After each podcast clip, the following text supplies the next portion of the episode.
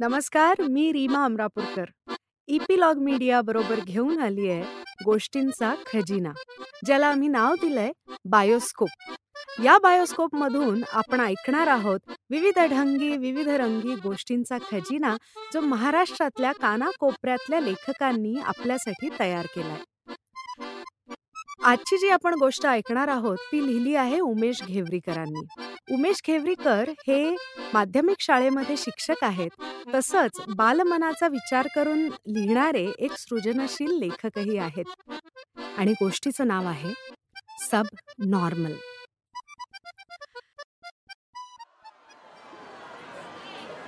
शाळेतल्या मुख्याध्यापकांच्या केबिनमध्ये आज बरीच गर्दी जमली होती.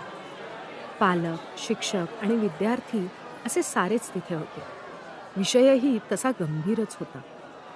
मुख्याध्यापक प्रधान सरांना पालक संघाचे प्रतिनिधी म्हणाले हे बघा तुम्ही त्याला ताबडतोब शाळेमधून काढून टाका नाहीतर आम्ही आमची मुलं या शाळेतून काढून घेतो. पवार सर त्यांच्या सुरात सूर मिसळत म्हणाले साऱ्या शाळेच्या शिस्तीची वाट लागली आहे त्याच्यामुळे. आम्ही तर हात टेकलेत त्याच्यापुढे. इतका वेळ शांत असलेली भक्ती म्हणाली पण सर यात त्याचा काहीच दोष नाहीये. तो स्वतः कुणालाच त्रास देत नाही. उलट इतर मुलंच त्याला मुद्दाम त्रास देतात. तिला गप्प करत पालक म्हणाले तुम्ही मुलं गप्प बसा. आम्ही मोठी माणसं बोलतोय ना? तुम्हाला काय कळतंय? प्रधान सर म्हणाले अहो त्याला समज कमी आहे. हा त्याचा दोष नाहीये ना? आपण जरा सहानुभूतीनं विचार करूयात. शाळेच्या प्रतिमेची काळजी मला नाहीये. असं तुम्हाला वाटतंय का? यावर पालक प्रतिनिधी रागानं म्हणाले. अच्छा म्हणजे तुम्हाला निर्णय घ्यायचा नाहीये तर? ठीक आहे. तसं असेल तर आम्हाला तुमच्या वरिष्ठांकडे जावं लागेल आणि ते फार महागात पडेल तुम्हाला. आत्तापर्यंत शांत असलेली भक्ती आता मात्र सात्विक संतापानं म्हणाली. म्हणजे त्याचा काहीच दोष नसताना तो बिचारा दोषी आणि त्याला मुद्दाम त्रास देणारी तुमची मुलं मात्र निर्दोष. असंच ना? ठीक आहे सर. जर तुम्ही त्याला शाळेतून काढणार असाल तर आमच्यापैकी कुणीही अगदी कुणीही शाळेत असणार नाही. चला रे मुलांनो. असं म्हणून ती वेगानं कार्यालयाच्या बाहेर पडली आणि तिच्या पाठोपाठ सारी मुलंही. आपलीच मुलं आपल्या विरोधात भूमिका घेतात तेही एका वेडगळ मुलासाठी. हे पालकांसाठी धक्कादायक होतं. काहींनी आपल्या मुलांना थांबवण्याचा प्रयत्न केला पण मुलं बदली नाहीत. प्रधान सर शांतपणे म्हणाले हे बघा या मुलांवर आपण आपली मतं लादू शकत नाही. आपण समजत असलो तरी ती लहान नाहीयेत आता. त्यांनाही त्यांची मतं आहेत. मला वाटतं आपण त्यांना समजावून घ्यायला हवं. पालक अजूनही धक्क्यातून सावरले नव्हते. यातून योग्य तो मार्ग काढण्याची जबाबदारी प्रधान सरांवर टाकून पालक बाहेर पडले. हे सारं रामायण ज्याच्यावरून घडत होतं त्या गणूला मात्र या साऱ्याची काहीच कल्पना नव्हती. गणूचा या शाळेत प्रवेश होण्याआधी ही शाळा पंचक्रोशीत प्रसिद्ध गुणवत्तेत अग्रेसर आणि उपक्रमशील शाळा म्हणून नावाजलेली होती. अनेकांची दुसरी पिढी या शाळेत विश्वासानं शिकत होती.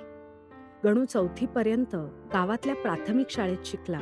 आणि पाचवीला या शाळेत आला. जन्मतःच गतिमंद असणारा आपल्याच विश्वात रमणारा आणि सभोवतालच्या जगाचे भान नसलेला गणू या शाळेत येताच अनेकांच्या कुचेष्टेचा विषय बनला. तो शाळेत आला की मुलं त्याला छळायला टपलेली असत. कुणी त्याला मारायचे कुणी ढकलायचे तर कुणी त्याच्या वस्तू हिसकावून घ्यायचे. बिचारा गणू जमेल तसा प्रतिकार करायचा. शिक्षकही नेमके त्यालाच ओरडायचे. कारण त्यांच्या दृष्टीनं त्याच्यामुळेच शाळेची शिस्त आणि प्रतिमा बिघडत होती. या साऱ्यातून गणूला सांभाळून घेणारी जपणारी एकटी भक्तीच होती. गणूला कुणी त्रास दिला की त्यांना ती समजावून सांगायची. म्हणायची अरे त्याला समज कमी आहे यात त्याचा काय दोष? पण आपण तर आहोत ना समजदार. नको त्रास देऊ बिचाऱ्याला. काही मुलं ऐकायची तर काही मात्र तिला म्हणायची ए तू गप्पा बस. तुझा काय संबंध? आलीये मोठी आम्हाला शहाणपण शिकवणारी. अशा वेळी भक्ती सरळ त्यांची मुख्याध्यापकांकडे तक्रार करायची धमकी द्यायची. गणूला शांत करत समजावून सांगायची. त्याला जीव घालायची. त्याच्या डोळ्यात तिला अपार करुणा आणि कृतज्ञता दिसायची. गणू आपल्या वर्गात नको असे शिक्षकांनाही वाटायचं. ते तसं बोलूनही दाखवायचं. भक्तीला या साऱ्याचा खूप त्रास व्हायचा. त्याला कारणही तसंच होतं. भक्तीच्या पाठचा भाऊ. जन्मतःच त्याच्या मेंदूला ऑक्सिजनचा पुरवठा कमी झाल्यामुळे त्याच्या संपूर्ण शरीरावर विपरीत परिणाम झाला होता. तरीही आईबाबांनी हार न मानता पाण्यासारखा पैसा खर्च केला पण कशाचाही गुण आला नव्हता आणि मागच्या वर्षी कसल्याशा तापाचं निमित्त होऊन तो गेला.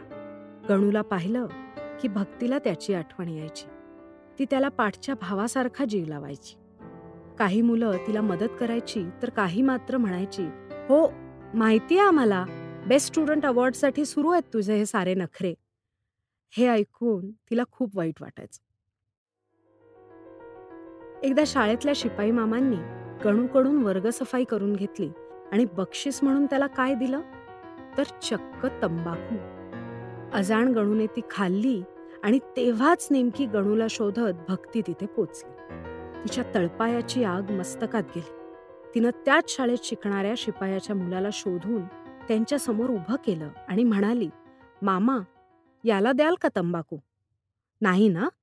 मग जे तुमच्या मुलानं करू नये असं तुम्हाला वाटतं ते या बिचाऱ्याला का करायला लावता? पुन्हा असं झालं तर मी सरळ प्रधान सरांकडे तक्रार करीन. शिपाई मामांना आपली चूक समजली. त्यांनी तिची माफी मागितली. इतकंच नाही तर ते गणूची काळजी घेण्यात भक्तीला मदतही करू लागले. गणूला त्रास देणाऱ्या मुलांनाही भक्ती खूप समजावून सांगायची. कारण ही मुलं मुळात वाईट नाही आहेत हे तिला माहिती होतं.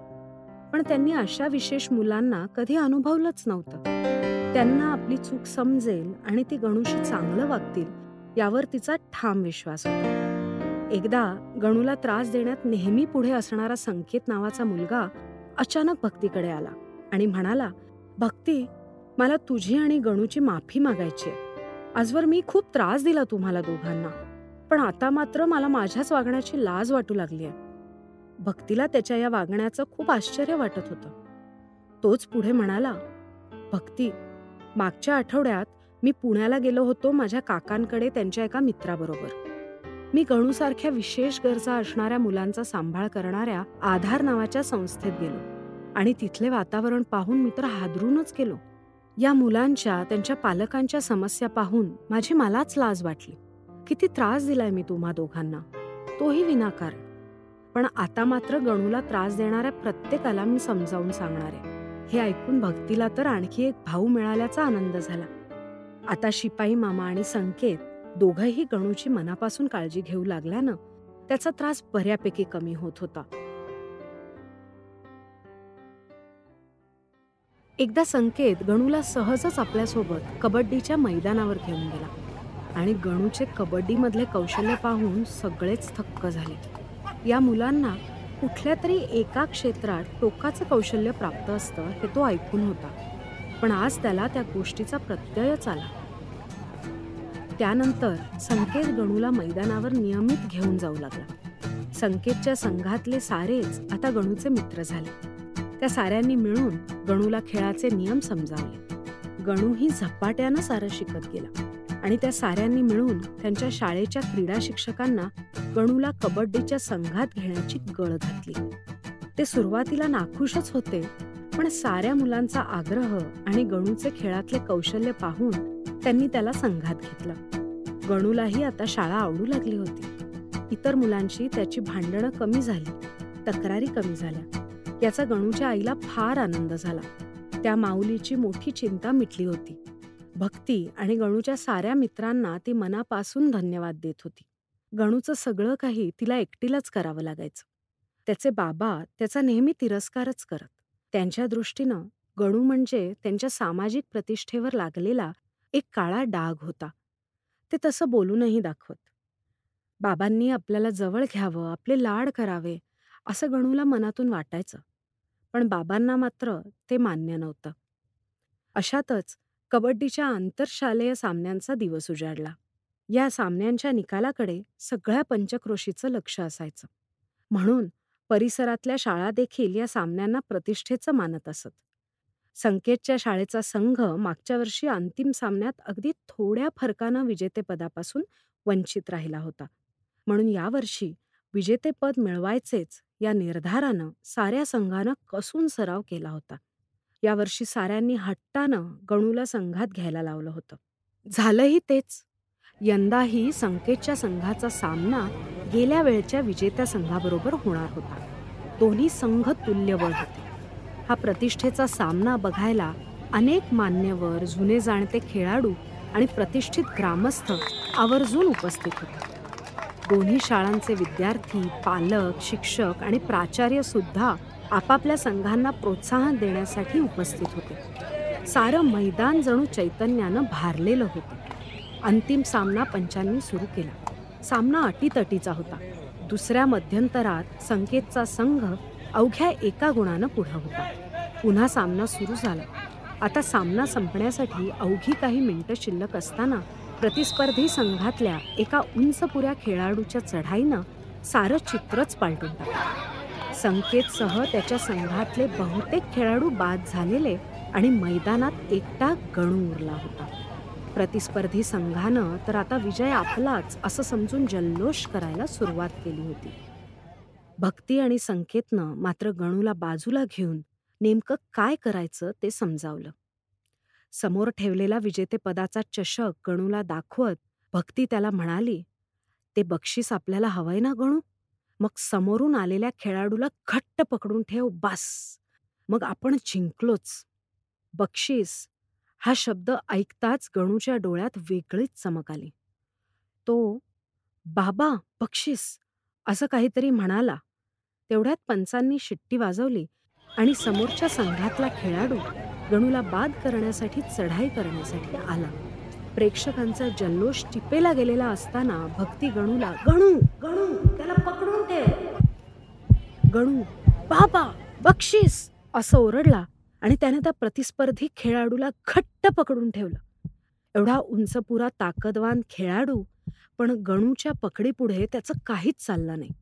सारी ताकद पणाला लावूनही गणूनं त्याला रेषेला स्पर्श करू दिला नाही. पंचांनी तो खेळाडू बाद झाल्याचा आणि गणूचा संघ विजयी झाल्याचा निर्णय दिला. संकेत भक्ती आणि साऱ्या संघानं मैदानावर धाव घेत गणूला उचलून घेतलं. गणू गणू या घोषणांनी मैदान दुमदुमलं होतं. भक्ती आणि गणूच्या आईच्या डोळ्यातल्या अश्रूंनी मैदान पुन्हा पुन्हा भिजत होतं. इतक्यात गणून विजेत्या संघासाठी ठेवलेला चषक उचलला आणि तो बाबा बक्षीस असं ओरडत मैदानाबाहेर धावला. कुणाला काहीच कळेना. गणूची आई संकेत भक्ती आणि संघातले मित्र त्याच्यामागे धावले. तोवर गणू रस्त्यावर पोचला आणि समोरून येणाऱ्या एका मोटरसायकलची जोरदार